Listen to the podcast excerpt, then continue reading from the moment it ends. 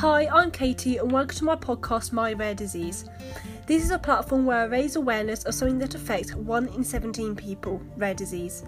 By chatting to patients, health professionals, and advocates, we talk about all aspects of rare disease, including relationships, mental health, and much more. I cannot wait for you to hear some truly inspiring stories from some absolutely amazing people.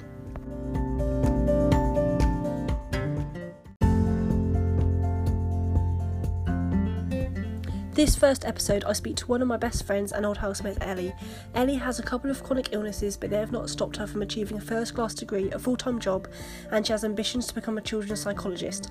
In this first episode, we discuss Ellie's health journey, the different health professionals she's come into contact with, as well as how illness can affect mental health, and much more. So, today's guest on my podcast is my one of my best pals and housemates, Ellie. We are currently sat in our what is called like a, It's a bell tent. No, it's a Teepee. teepee. It's a teepee. Yes. We're glamping in Somerset. Had a nice barbecue, s'mores, Yes, pink that's been very gin. attacked by wasps, but that's all cool. That's all cool.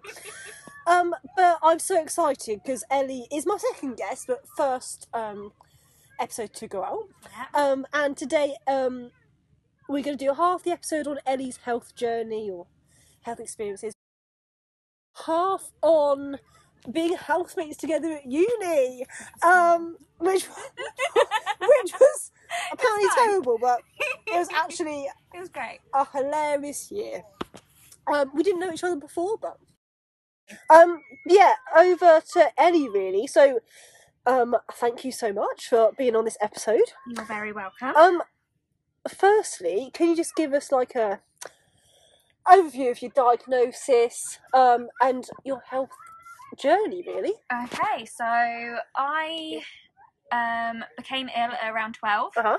Um, it took two years to diagnose, and when it they did, I got diagnosed with undetermined colitis, which then got um, kind of re-labeled as ulcerative colitis, which is a inflammatory bowel disease. Um, so that was all fun, and then two years later, around sixteen, I got diagnosed with arthritis as Mhm. a secondary condition. Right. And then, whilst I was at uni, actually living Oh, with you, Yeah. I went for a further test because I was still having problems, Yeah. and it turned out that I had a slow colonic transit Right. uh, due to nerve damage in my bowel. So, so, both secondary conditions kind of caused by the colitis. That's yes, correct? Yeah. So uh, when I, because I went and saw a professor at Nottingham, Uh-huh. and he was the one that suggested that there was the nerve damage because it took two years to get diagnosed. So the ulcerative okay. colitis had damaged those nerves Uh-huh. um, because it had gone on for so long without being diagnosed and ha- not having any kind of um, stuff in place. So that type, yeah. So without having the medication in in place to help that. So you've had quite a few, well, a few diagnoses, really and truly, not that far apart from each other, really. So it's been, been a bit of a like hurdle after another, really. Yes. Um, but we had like a pre-chat, like we do with yes, we do. um, earlier, and um, you said it's not necessarily a rare condition, but it's quite rare, uh, within children to be di- with the colitis. Is that right? Yeah. So yeah, so the condition itself isn't like it is quite common. I think. Well, not as rare. it's not. other- Yeah, it's yeah. not as rare as say kind of yours. Yeah. Definitely not. Yeah. um, but when we were going through the diagnostic process, Uh-huh. obviously my grandmother had Crohn's. right. Yeah. So we often used to say to them, look, is it that? Like, we've got a family relative that has Crohn's. Could Uh-huh. it be something like this? And we kept getting told, no, no, no, don't be ridiculous. It's not that. You don't get that in children. So we often used to get told that quite a lot at the hospital Right. that they weren't going to test for it because it, you don't get it in children. I mean, you do, obviously. Yeah. yeah. I was going to Obviously. be diagnosed. Um, and there are charities specifically for um, Right. People with inflammatory bowel disease as children. So it, it, it does occur and it does happen. But I think it was the fact that during that diagnostic process, they just that they were really dismissive of the fact that it could be that.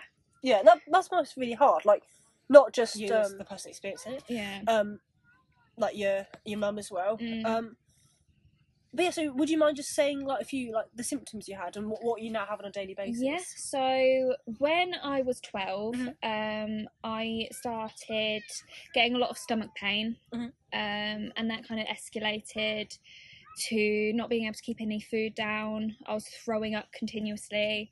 Um, I was having um, incontinence, Mhm. which was really, really difficult for Definitely. a 14 year old Yeah, yeah. to go through. Um, going through school and everything yeah, going well. through school. I mean, I was hardly ever at school. Yeah. But it, those type of things were really, really difficult. And obviously, then it was like bleeding from the bowel. Yeah, wow. Um, so that was one of like some of the main symptoms. And then I used to get um, ulcers a lot in my mouth. I used to get ulcers on my eyes as well. oh well. wow, okay. Um, Sounds painful. yeah. Um, and they they said it was all to do uh, with the osteocolitis and the inflammatory bowel disease type thing. Yeah. Um, so and then now, obviously, with the arthritis as well. So Yeah. it can be like stiff stiff joints. It can mean um, my joints um, swell quite a lot. So Mhm. I don't know if I've showed you the pictures, but my hands sure. can triple in size to the Okay. point that like my rings on my fingers, they I can't get them off. Yeah. I have to take them off, and they literally balloon, and I don't I can't really move my fingers, Yeah, which is which- terrible. Yeah, essential Um, really for day to day use. exactly.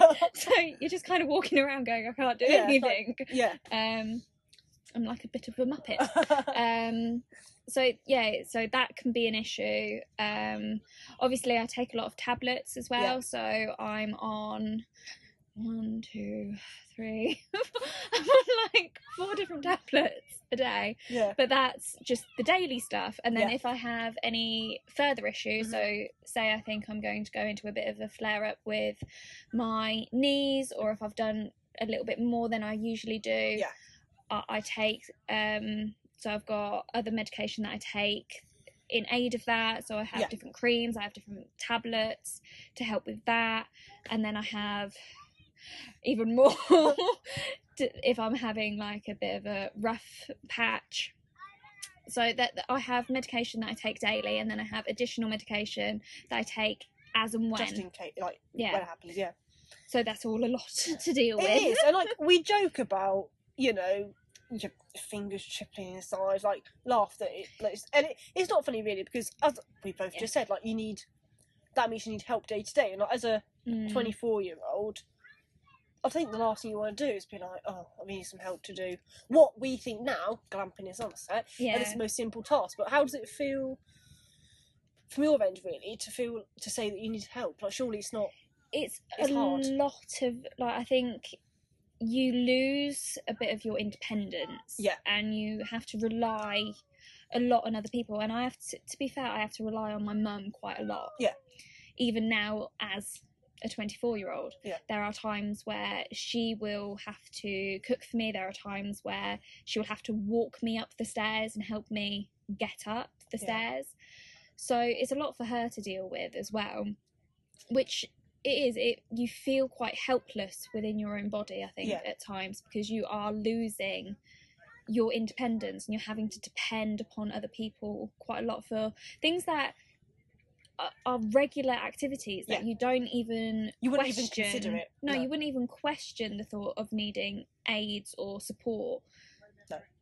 if you didn't have this kind of I don't want to say issue, but you know, just this is a part of your life. definitely. And it, we've we've talked before. We we have quite a few, you know, open Yes, chats about we how do. we're feeling, and Yes, you we know, like to be open and honest. we do, we do, and it's it's really help. Well, I do. I think we both think it's very helpful. Yeah. You know, Sure, being to relate. Yeah, being through a lot of the same transitions as we have, obviously living together at Yeah. uni. Um, but we've also we've talked about the um again I laugh but it's not funny at all. We laugh about the correlation between like the physical and mental health aspect. Mm, Um, I think I read somewhere it's like a 35 or 30% of people with chronic illness have diagnosed mental health yeah, related to that, which personally I think it's probably more now. yeah, um, probably. like people that we've got friends with, people we've Yeah. talked to. Um, but this also doesn't help when you're well, a when you're diagnosed at age twelve with you, Yeah. And you know feeling anxious, down. Then also, we've both been through times of um, professionals saying, "Oh, do you think that's because of your mental health?" Yeah. I mean, mm, it's not helpful. And I think we spoke about a few weeks back. You've seen quite a few different professionals in your life. yeah. One of whom was it clinical psychologist? It was a psychiatrist. psychiatrist. Would you just mind telling us a bit about that? So obviously, because obviously it took two years to diagnose. Yeah. So between twelve and fourteen, it was a lot of in and out of hospital. Um, it was hardly. I was hardly ever going into school. The doctors couldn't figure out what was wrong. I, I did go through quite a lot of tests. Yeah. I was like it, it was a really difficult time. Yeah, it was a really difficult time, and because they couldn't figure out what was wrong, Mhm. They started questioning whether or not what I was saying was true, or whether or not um, there was issues around that, or maybe I was manifesting um, physical symptoms because of a mental issue. Right. So And that's the last thing you want to yeah, have to go through when you've been diagnosed with a physical chronic illness. Like, I think, as we spoke, sorry to interrupt again. yeah, As we spoke about earlier, we're not saying 100% of the time that stress or anxiety doesn't cause aches or pain. yeah, bit of back pain, you know. But being through the symptoms that you have been through and you do go through. yeah, and they were very physical. Yeah. I was throwing up. Yeah. I was doubled over in pain. I was crying in pain. But also, surely you have X-rays and scans Yeah. or whatever to show that it's it's there, it's there in front of them. Like they can see. I think the at that point there was like through the um, X-rays, the abdominal like ultrasounds. Yeah. I think I had like barium meals where you had to like drink of this really horrible stuff and Nice. go have an X-ray. It was Yeah. like some really weird tests. Yeah. And to be fair to them, like nothing was coming back positive. Like they were like there was times where I was like, oh well, this come back with a high um, inflammatory rate, but we don't know why, so we're just going to kind of leave it. So there was things that obviously slipped through the net. Yeah. And because nothing was coming back, they were like, I think they referred us to the psychiatrist Right. because they were like, well, we can't figure out what's wrong with you. So obviously it's in your head. Which was How old were you then? hor- about 13, Yeah, 14. so peak teenage years. Yeah, well. so that's a horrible thing for someone to say because you were physically feeling all of this. You were in horrendous amount of pain. You, I am throwing up. I can't get out of bed. You know, I'm having really bad stomach. I'm Not be able constantly to- in the toilet. not be able to go to school either. can't go to school. My attendance in year eight or year nine was ten point nine. Yeah. So that must have been awful for my mum because obviously the education services were saying that I was a truant and Yeah. all of this. Yeah. Um, and they kept saying, and I mean the doctors as well, going, no, you need to take her into school because there's nothing wrong with her. So that was really difficult for her because she was seeing me in pain. Yeah. But she had to do what the doctor said because they were like, well, nothing's wrong. Yeah. And that's when they sent me to the psychiatrist. Yeah. But then, thankfully, the psychiatrist was like, no, there's no kind of mental um, break that I can find. Like, this is definitely physical. So then he referred me back, which was great. Okay. Yeah. But unfortunately, it still wasn't enough. And it did start impacting upon my mental health. The Yeah. fact that no one was believing me, the doctors didn't believe me anymore, they weren't listening. And then I overheard conversations with my family Right. where my sisters would turn to my mum and go, Are we sure we even believe her anymore? Like, That's so hard. and So my nan used to do it as well and it was like oh there's nothing wrong with her she's just making it up and having your family do that Yeah. and then to lose all of those social relationships as well because obviously i wasn't in school Yeah. Yeah. Yeah. those disintegrated so i had no social support anymore my family i felt like my family was starting to drift away and i felt quite isolated within my own family Mm, yeah. and to be fair like the breaking point is i mean la- i laugh now Yeah. but i mean to be fair there was times before that where i was starting to have a bit a few suicidal thoughts Yeah. thinking well you know, oh, they'll be better off without me. I'm causing so much stress. You know, this How old were you then? about 14, 13, 14. So Mm. this is like, you know, young adolescent time. And I just Yeah, remember I was home alone again because I was constantly at home Yeah, yeah, alone, yeah. just by myself. Not. And I just remember doing the dishwasher Right. and I dropped my phone on the dishwasher edge and it broke. And I had a complete meltdown. And I think that was that was my kind of breaking point. That was the straw that broke the camel's back. Yeah. Because like now, if I broke my phone, I'd be like, oh, well that kind of sucks. But I think there was so much going on at that point Yeah. that that was the tipping point. It all piles up, and then, and especially, I mean, I think a lot of people can't say they can't live without their phones, but yeah. I think, I mean, you say that was it, that was a breaking point, but from a layman's perspective, I can imagine that because you weren't at school, so you're probably relying on your phone to stay in contact with people. Yeah. You wanted your phone because you weren't at school to keep entertained. Yeah. You didn't feel like your family were believing you, so Yeah. you probably wanted to be point, and I just remember going, "Oh, there's glass in the back," and and that that was when I did start self harming a bit. Now, luckily, um, obviously, my mum had gone through a similar situation. Well, not similar, but m- my older sister had issues where she self harmed, so my mum kind of caught on to the signs Right. and she kind she got me into the doctors and now this gp he was lovely and i was just like i have no control over my life i don't have control over my body no one believes me nothing is helping the medication that they're putting me on it's not doing anything nothing is working Mm. and to be fair it felt like my world was falling apart and it, it really it was, was crumbling down all around you, Yeah. wasn't it? And luckily, he turned around and went, Look, what we'll do, we'll take you off all these meds because we're currently only t- treating the symptoms, not the cause. Yeah. We'll take you off everything and then slowly put it back on one by one, see what happens. And and we'll send you for counselling. Now, my counsellor, she, she was amazing. She really, really was. Mm. And I will forever be fa- thankful for have going to counselling because it really did help me um but that that that was a really difficult time um and then luckily like a couple of weeks well i say luckily but i collapsed at school Wow. Okay. That, luckily i collapsed at school no well, but you're at school, so i went to school Yeah.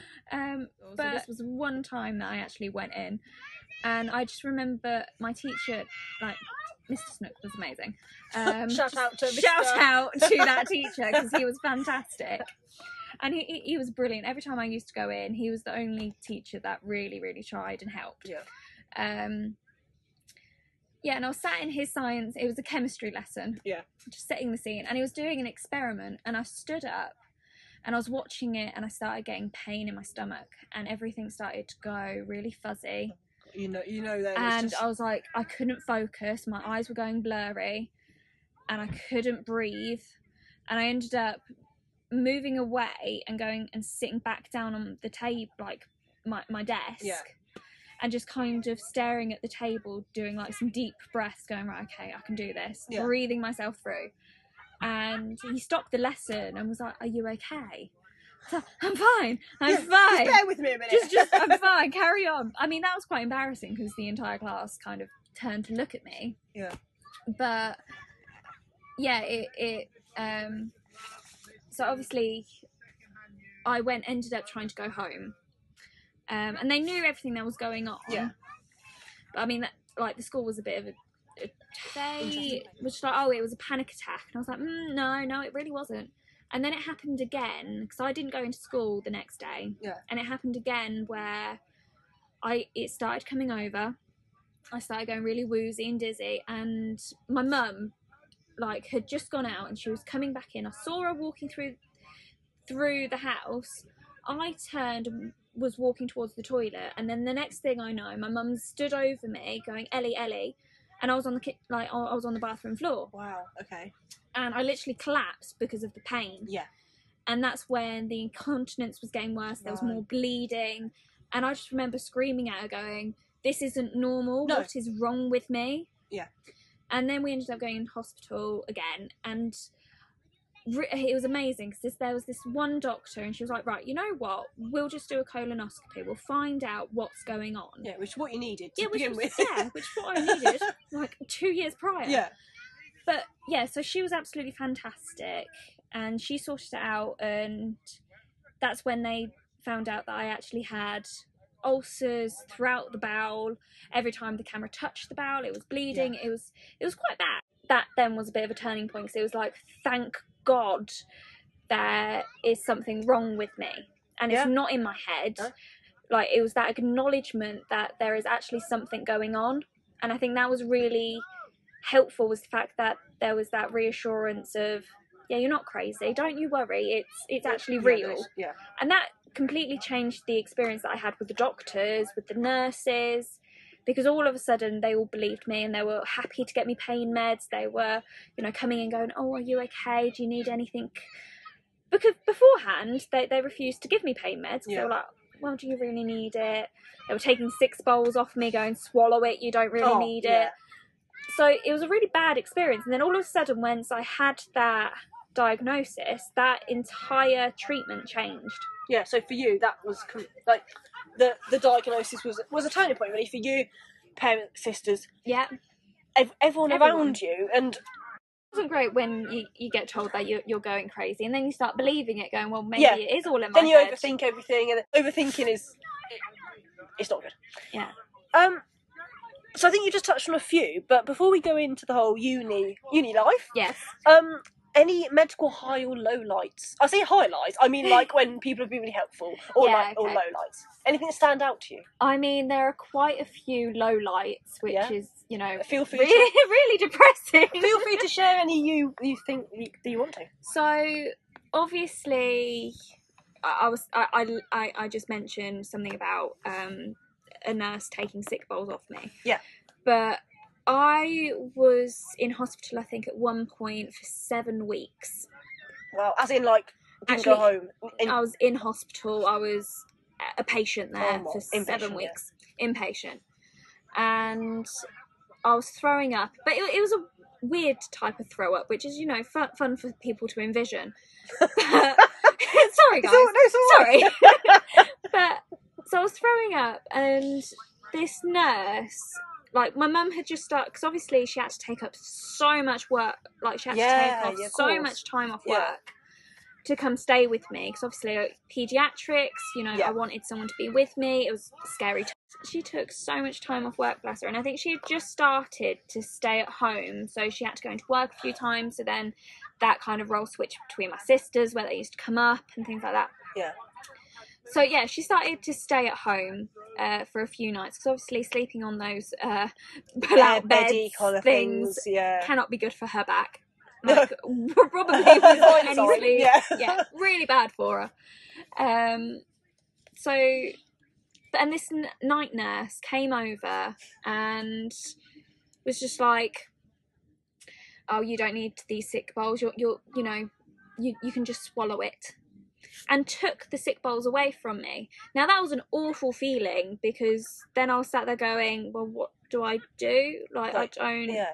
I felt really vulnerable. Anyway, obviously as a young child as well, Yeah. so you know, fourteen, so Yeah. young adolescent, Yeah. for a, an older nurse to come along and go, swallow it. You don't need these, and take it away. You do feel Just makes you envision something pretty grim. yeah, so I, I, I didn't know what to do with myself. I, I felt terrified at the fact that, oh God, what am I going to do when I do start throwing up, yeah. when I try to eat? Yeah. What am I meant to do? Like, because I don't want to swallow it. That's the worst thing to do. Like, sounds, it sounds you- absolutely can you, awful. like, that's awful. Have you ever stopped, tried to stop yourself from throwing up? That's not a thing. No. Like, no. So that was a really awful time. Um, I think obviously there was the others where everyone was making me feel crazy. yeah, yeah, yeah. Um, but I think that was kind of in a general census of because because I was so young. I think not a lot of people acknowledge that young person's voice. You don't. Um, that you can't advocate for yourself as well. You can't communicate as much as you think you can. yeah. Um, and obviously you have to rely on other people to try and help you communicate. Definitely, yeah. You're like the youngest patient in our Mm. patient department by a long way. Getting your message across can be incredible, and I'm sure I I know other friends that I know Yeah. who have different chronic illnesses, but it's so hard because, as we talked about before this, it's so hard to know what to say and as advocate Yeah. for yourself. Yeah, it is. It's difficult, especially when you are that vulnerable individual. Yeah. And is there there's that bit of power imbalance as well because you know you, you've got this, you've got the, the doctor in the room, you've got the nurse, and there's just little old you kind of sat there going, "Yeah, so I don't feel very well." Yeah. But then, but then you say power imbalance, but Actually- us patients should be the ones with the most power because Yeah. we feel it day in day out. yeah, we know when something's wrong. Like we are our own doctors up to a Yeah. point, and when there are lots of professionals involved, you you're the messenger between Doctor A, B, C, Yeah. or nurse. So really, yes, okay, the doctor is professional, but they should be able to rely on you to yeah, share Yeah. how you're feeling. yeah. To be fair, yeah, because that you, you should really have all the power. But it doesn't feel like it every now and again. You you do No. feel a little bit But I minuscule. suppose you put your trust in Doctor Tabs because they're the professional. They're Yeah. you. It's a You know- team effort, but sometimes it doesn't really seem No. like a team No, effort. it I suppose. No, Um, positive way. yeah. It made my family a bit closer after the initial. That's a good highlight. Yeah. So after the initial breakdown, I think in Yeah. relationships between Yeah. me and my family for a little while, um, with the whole "I am crazy" Yeah. type thing. Um, after the diagnosis, that really did bring our family together, and I think especially my older sister, who was becoming a nurse. Yeah. Uh, I obviously was because I I I was quite depressed. Yeah. And she really helped me bring out bring myself out of that because she used to make fun of me basically Yeah. and obviously at the time i was like don't make fun of me i'm an ill person Yeah. you know like woe is me Yeah. i am the victim here don't make fun of me Yeah. but she helped bring humor back into my life i think a little bit because she used to make fun because i didn't want to talk because it's a bit of a taboo subject Yeah, I really was to say that. Yeah. You don't want to talk about it. Nobody it's a cringy subject. No one wants to talk No. about your bowels. No, No. one wants to be talking about bodily functions. Yeah. So, you know, it is a taboo subject. So when I used to go try and talk to the doctors about it, it made me feel really shy and embarrassed. Yeah. And Jess really, really helped bring that like Out. Out. Yeah. like so she by making fun of me kind of that that really helped me start seeing a bit more of a positive side to having chronic Mm. illness and we could laugh about it and and i think that helped make me accept that i had an illness as well cause Yeah.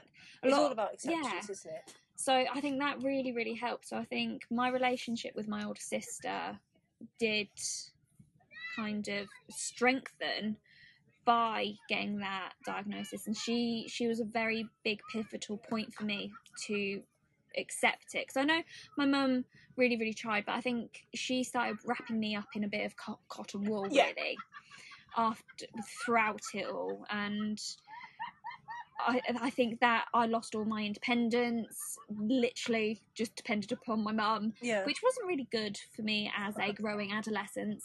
And Jess kind of came in and went, No, you're coddling her. You, you need to be, you know, you, you need to stop this.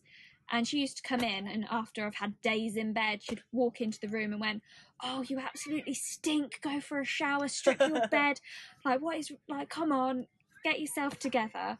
And at the time, it felt awful. I was like, yeah. "Oh, come on, no, like, I'm, uh, I'm, I'm the patient I'm, I'm here." a patient here. I'm poorly. You know, you're meant to be like sympathetic. You're becoming a nurse, Yeah. Jessica." But no, her doing that really did help. Bring humor back. It helped me accept it.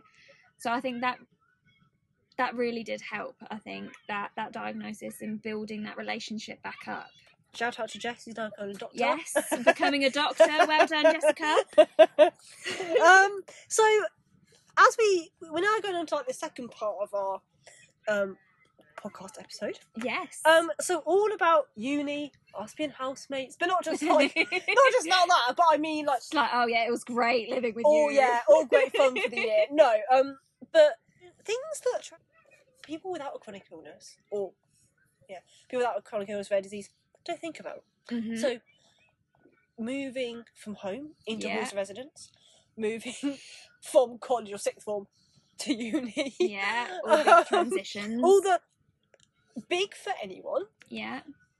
extra hurdles I feel for anyone with a chronic illness or rare disease. Yes, there is. So would you obviously listeners won't know. Um just mind saying what you like degree you did and what, what masters you doing? So, I uh, did a um, degree in developmental and educational psychology as my undergraduate, um, which took me four years to complete. Yeah, I was gonna say that. so, which is probably like my sister likes to say, that's the only reason I got a first was because it took me four years to complete. no it did. Like, honestly, her and Caroline, that's that, that's what they do. Um, but obviously, I got poorly around my first year of yeah. uni. I was living at home, got poorly, uh, had to restart. Um, and then the second time I restarted, I actually moved into halls because I thought, you know what, this might be actually be easier because I'm closer Oh, to uni. So you moved well, I didn't know this. So you you know, I so, so, so you stayed at home the first first year. Do So, first first year, I lived at home. Yeah. Second first year, I moved into halls. yeah. Um, and I thought that would be like better, Easier. easier because you're on campus. There's Yeah, not it's a campus uni. far to walk. I wouldn't have to get up as early. yeah. Um, so Everything was there. Like, everything was there. our uni, Northampton Uni, is a campus uni, so you, you Yeah, don't so have to everything travel. is on you don't have to travel site. across it is it, well, campus is moved now, hasn't it? But yes, it used to all be on one site. yes, which was lovely. um, so yeah, which was great. Um, and then obviously I moved in with you for second year, and then I moved home for third. Yeah. And then for my masters, I'm doing one in child and adolescent mental health and whilst you're doing that, you're working. in a special needs school. Absolutely amazing. I know there's a lot going on in my life. There's so so much, much. so much.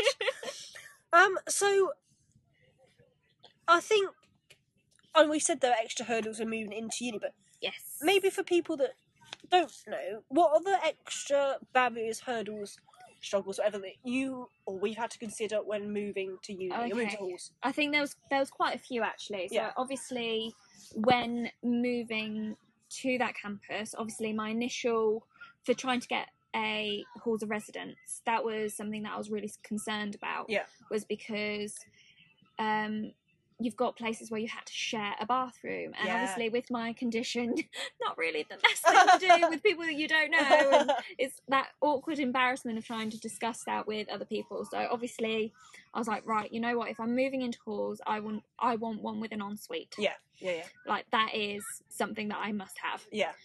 Um, so that was my initial hurdle of right. Well, I won't be able to cope unless this is You have in your own place. bathroom, I yeah. have my own bathroom. I really need that. That Yeah. is- and then as well, it was. Well, I kind of want it on the ground floor because obviously Yeah. my knees, and I don't really want to be walking up lots of stairs with all my stuff. Yeah, Um, so I had to get in contact with that, and obviously Yes. as well because you have to go through DSA, Yeah.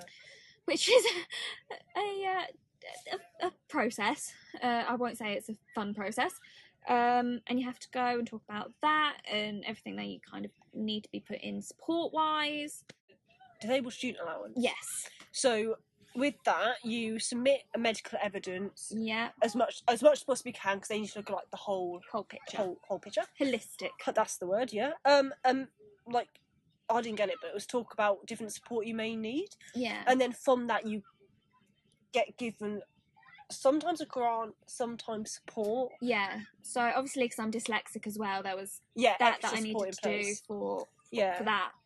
But- Um, but obviously, because obviously, um, my condition as well. So when it came to exams and things, uh, if I was feeling unwell or I needed a break, that kind of Yeah. got put in for exams, um, for like rest breaks, um, and things like that. Um, so I had to yeah fill out all of these. Had to send loads of doctors' letters off to the DSA because obviously the uni needs to be aware yes, of the condition they need to be that they need to like be be in the know basically yeah, just in case. just in case yeah, there, there, there's things that they need to know um, and obviously as well when it came to because there are flare ups. There are days where I feel really poorly. There are weeks that go by. Um, so obviously, my lecturers needed to be aware. Yeah. So when there were times where I had hospital appointments during lectures, they needed to be they needed to know I wasn't just kind of skipping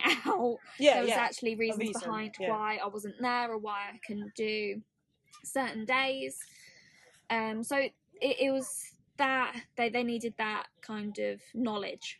Um, so I don't know if I, I told you about initially I wanted to be a nurse. I wanted to be a pediatric nurse. So I don't know. um, originally for my degree because I didn't know what to do. So I wanted to be a nurse. Gone through the process of sending out my application. Mm. I had my uh, statement written, personal First statement, yeah. sent it out. I had interviews to be a nurse, and I think Jess had come home with some sort of uh, winter vomiting bug.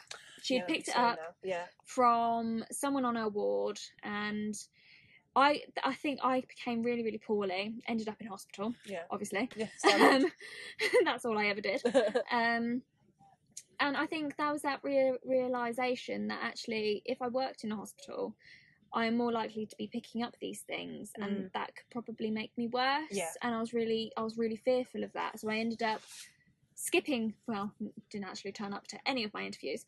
And I ended up going through UCAS clearing and that's how I ended up on my BSc uh, for developmental and educational psychology because that was the next route that I liked to go down because I was like if I can't work with children in the hospital setting I want to work around So kind of their mental health Psychology. setting, yeah. psychology I really enjoy that I had a load of psychological issues as a child Yeah. I kind of want to go into that kind Yeah. of field.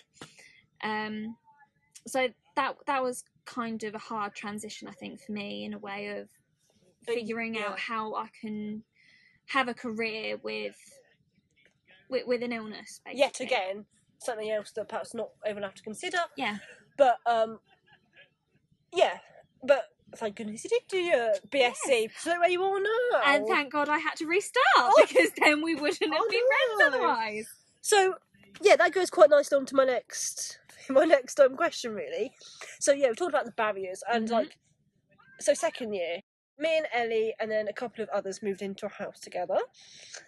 Uh, but me and Ellie didn't actually know each other No, before we we, moved didn't. in. No, so our didn't. other friend Katie, I Mutual was in. I was in halls with Katie. Yeah, Ellie was friend course mates with Katie, but me and Ellie didn't know each other. we had never met. never met, never seen her face. Had no idea who you were, what you were Um, going to be like. no, yeah. Thought you were going to be a crazy person. Had no but, idea. You know, look, yeah, we know where we are now.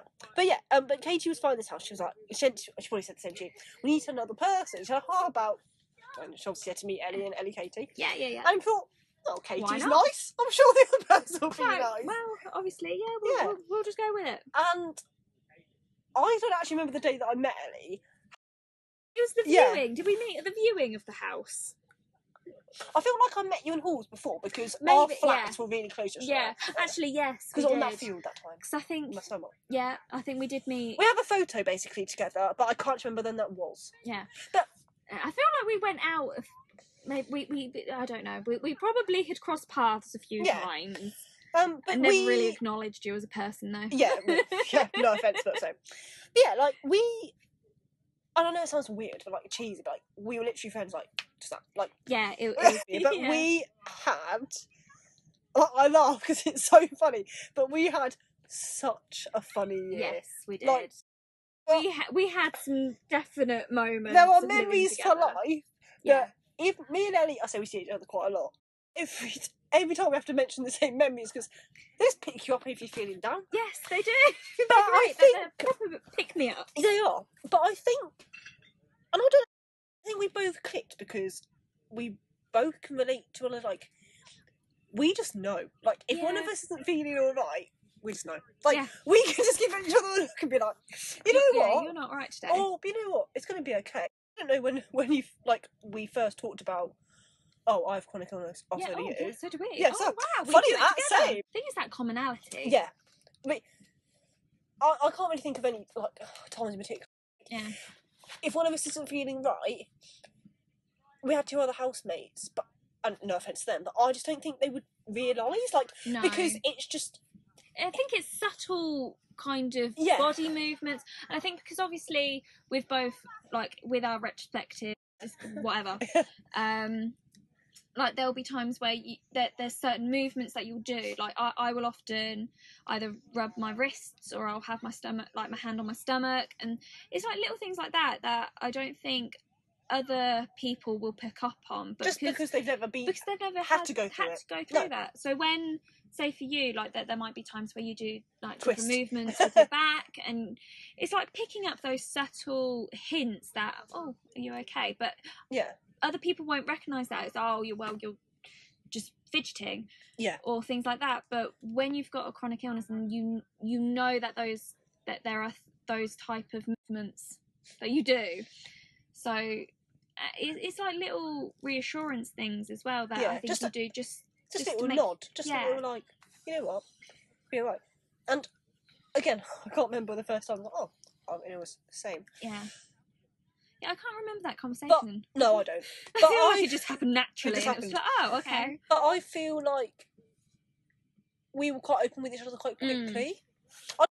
I think living with you was because I think it's nice because you had I had that someone else who understood my position. I think, Mm.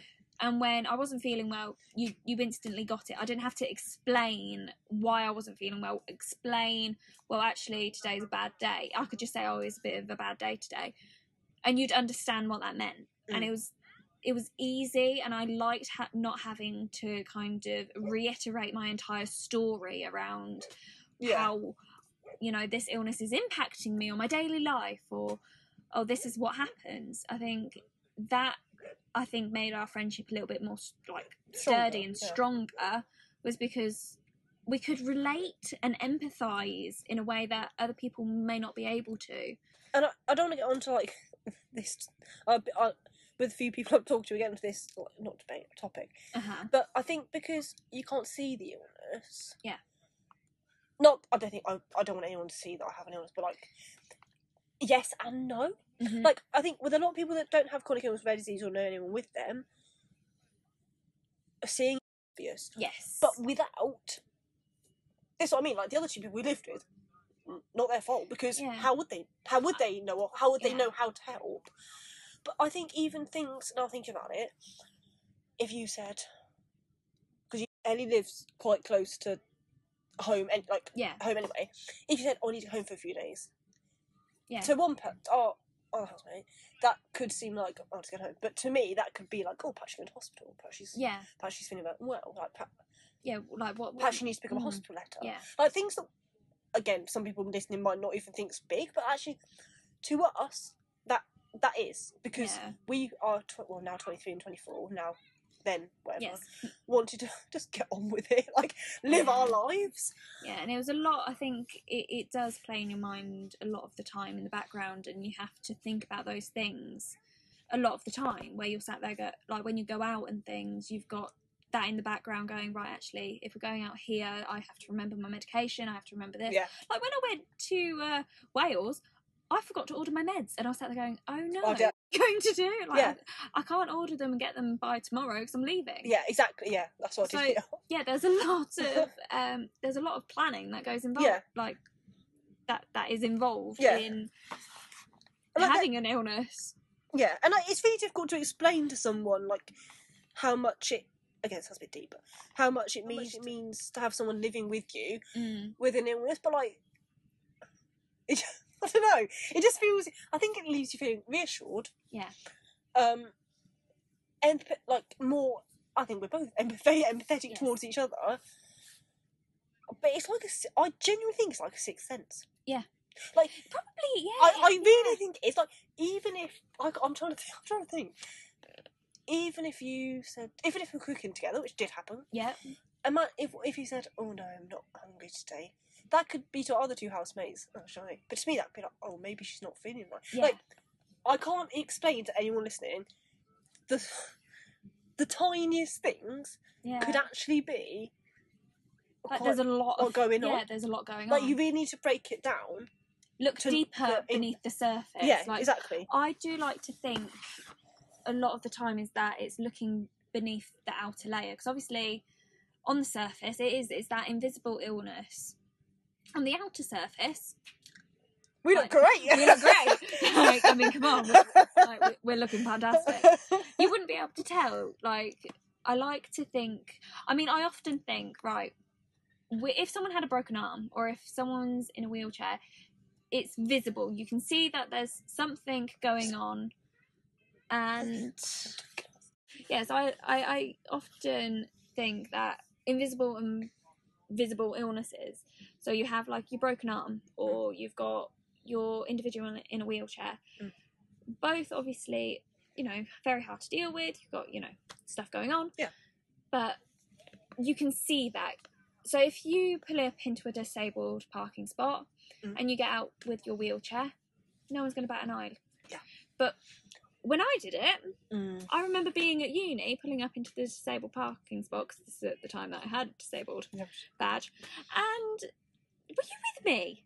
I feel like you might have been. I'm just, Right. I'm And just thinking. funny and this lady walks out and goes, "What are you doing? You're not meant to be in there." And I was like, "I have a blue badge," and she was like, "Oh, oh," and walks off. She was walking past and just made a comment, and you have that fear of well. Yeah, you might not be able to see it. It's not visible, but I do have things going on, and I think it is. It's looking beneath that surface layer because there is a lot going on beneath the surface that people Yeah. don't realise. Because it's easier to empathise with something that you can see. And I think it's so. Even when we had like us our pre-chat, I mean, we glamping together. We went to Yeah. chat about it before It was just a general chat. I think we can talk to each other about not taboo subjects, but like, well, people think of deep topics. yeah Like if I say I'm worried because so, a doctor such and such said this, we can Mhm. actually unpick that at the age of 23 and 24. You kind of need that reassurance and need that Mm, need that time to I say process, adapt, manage. yeah. Those buzzwords. Yes, those big, big words. Those big, they, well, they don't sound like big words, but really do affect our lives. hmm Um, yeah, we had, a, we had, I mean, We had a there, there deep conversations, times, but don't like we we had a great time living together, and yeah, we? Yeah, I think having someone who understood me from there, like obviously going through your own thing, but Yeah. you have that understanding and that commonality. Mm. It's very easy to build up that relationship and have that. common ground. Yeah, really. it's a bit. I think it's a bit normality as well. Yeah. It's having that normality among someone else who understands the situation. we. I think we're both quite similar in the way we sometimes all we need to say to each other is, Yeah. it may not seem like it right now. Again, it sounds really cheesy, but things will not get not not necessarily get better because that's probably should say that. very but like, like- optimistic. but like mentally, things will get better because as Yeah. time goes on, you get used, you manage, Yeah. you adapt, you I often think you just habituate to your own circumstances. Yeah. and you're like, oh, Yeah. yeah, that is my life. yeah, it you know, and having those having friends to talk to is one thing. As you said earlier, you had like, there were some charities at the time, Mm. counsellors, other professionals, but sometimes even some of those professionals, counsellors, whoever, Mm. won't be in the same situation. Sometimes Mm. what you need is a good cup of tea or Yep. pink gin Yes, pink gin. and a chat with a friend who Yeah. understands it. Yeah. I mean, don't get me wrong, there aren't many f- in a circle of friends. There aren't going to be many friends, but it really does make your friendship stronger, and I'm very thankful. So, Yes, I am. um, the last thing about uni is about your course, as in Mhm. like more st- more your masters. So you're doing a masters in the child and adolescent mental health, Yes. CAMHS, um, and and like you're so you're really interested to go into this partly because like some experiences you yeah, went had through. previously. Yeah. Yeah, I think when obviously I couldn't go into nursing. Yeah. Uh, I realised like I wanted to work with young children who were going through something, Mhm. and I think psychology, mental health was a big part of that because I wanted because obviously going through what we do as young children, it's it's hard, it's difficult, and I wanted to. Obviously, this expands to lots of different other subjects Yeah. and situations in people's lives, but I wanted to do something with that. I wanted mm. to have my experience and go, you know what, these children, they a lot of what they need is someone to actually listen to them and let them articulate it for themselves mm. of what they need. Yeah. Because a lot of the time you don't get listened to. You don't because it's like, oh well, they're a child, they can't communicate as well, but they're communicating in their own way. You Yeah. have to listen for the behavioural conversation. You need to be listening to the words that they're using, and you have to kind of probe deeper into that. And I think sometimes it is just having someone there to acknowledge that Also, let, that is important. yeah, or to help them to like, explore things deeper. Yeah. Like You have a lot of experience working in Special, special needs schools, hmm um, and even with people drawing, Mhm. playing with whatever, cr- more creative. Creative things, Wait, like, ways. They're still communicating a very important Mhm. message that you need. Um, yeah, I think a lot of people go to jobs to you know give back, but I think that you've really found something, and like obviously Yeah. I've seen you through uni, like whichever type, type of psychology Yeah. you go into, like it, it, yeah, you, you can't really tell children, young people, families like your personal experiences, Yeah. but even like empathizing that little bit more, like you, it probably will help a lot more people than yeah. you think it will. Um, Yeah, I think yeah. yeah. so I think having that experience as a young person has definitely shaped the career Mm. that I'm going into. It has generally influenced where I'm headed. Yeah. Like it, it holds a big part of my life in that that kind of sector. and again, the illness, the experience, the health experience you've been through, have genuinely shape the person and given you that Yeah. motivation. Yeah. So that's a classic example of a bit of a pants situation yeah. turning into something be amazing. Yeah, I do think people with chronic illnesses end up being quite resilient and determined. Yeah. Obviously, after the initial stage of shock and relief and frustration. So many and- emotions. Yeah, the the kind of complex, ter- like those paradoxal emotions that you often experience because you feel relieved and then frustrated at the same Then- yeah. time, um, and things like that. So I think chronic, like individuals with a chronic illness, do become quite like resilient and they're like you do become quite determined because obviously there's a lot that you've been through it makes you want to do things i think after the Yeah. initial stages Yeah. of I, I i don't like this i hate it I love the fight. take it back Yeah. um you do you want you don't want it to limit your life so you work around it Yeah. and you um you don't want it to limit your life because obviously this is going to be kind of as good as it's going to get Mm. i can't what what am i going to do just stay in bed all day every day like that's not how i, I would like to live No. my life so you have to work at it and you become more determined to achieve what you want to achieve Yeah, definitely. And I think um, the last person I spoke to in this podcast, um, resilience was such a big word that stood out for him. Mm. And I, think i if resilience is going to show, over, well, be told over and over, yeah and again, but it really is that bounce back ability. Yeah. Like, I think we're both hitting those, just got to get on with it. Mm.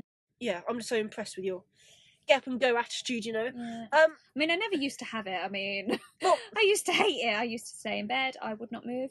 I, I, I think there. I used to have like a little notebook, Yeah. like a little um, a drawing journal, book, yeah. and I read through it the other day, and because you know, it, it was really adorable. So I had these little pictures and little things down the side, and I mean, i in a way, it was kind of amazing to read back and go how how bad I thought my situation was at Yeah. the time, and how deeply I was in my depression, and Mm.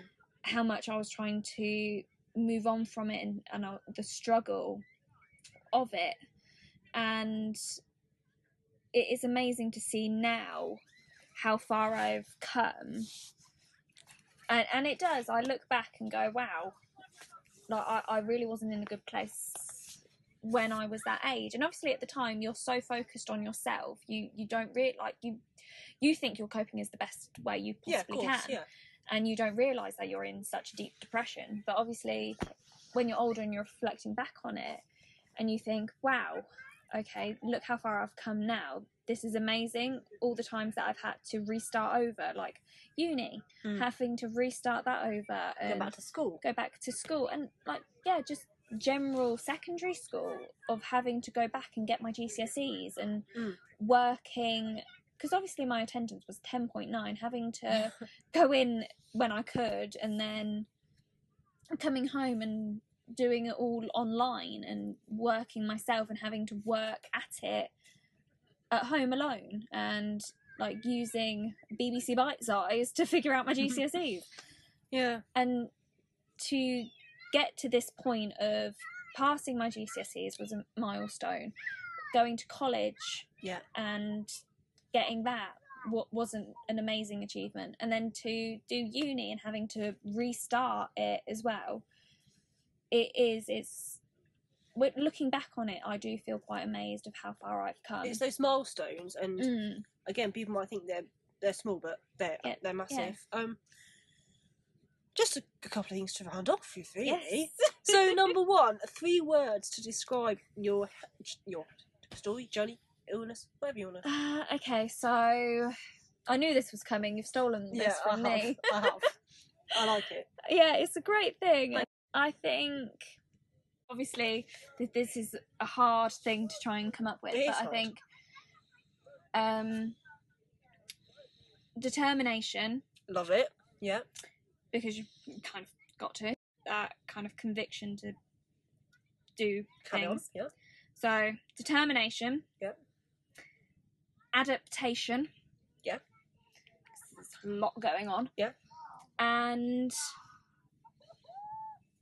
determination, adaptation, and communal. So I'm thinking because it it's a communal experience. I think sometimes with your family, with your friends. That's really thoughtful. That is Yeah, yeah. Determined, adaptational, ad- adaptation. That's adaptation and communal because it's not just my experience it's Everyone it, it bleeds you. out it becomes the family experience because everyone's involved in it, hmm, that. it it's impacting upon Everybody so yeah communal Thank you. That's uh, I don't right know it took me a while to get there but there we are And the last thing, the last thing is um a favourite quote. Have you got one? okay i was also thinking about this so I like the um Vini Vini Vici. What is it? Yeah, that uh, I came, I saw, I conquered. oh, I like that one. yeah, like that. You've done. It's like you've done that through like school. Yes, I think. Yeah, love that. I came, I saw, I conquered. conquered. Yeah. But I think the one that I currently have up on my bedroom wall. Yeah. Because it, I've got like a little chalkboard that my sister brought me for Christmas. Cute. It's great. Yeah. And it says, um, no matter, like it, it, I really love this quote because it is literally falling on your face is still moving forward. Further along than your What you feet are, so you're still, yeah, so falling on your face is still moving forward. That is my all time favourite quote. Well, thank you so much.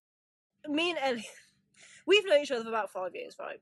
I mean, we could talk for England. Yeah. But I was going to say, we, we joke, we laugh all the time, Mm.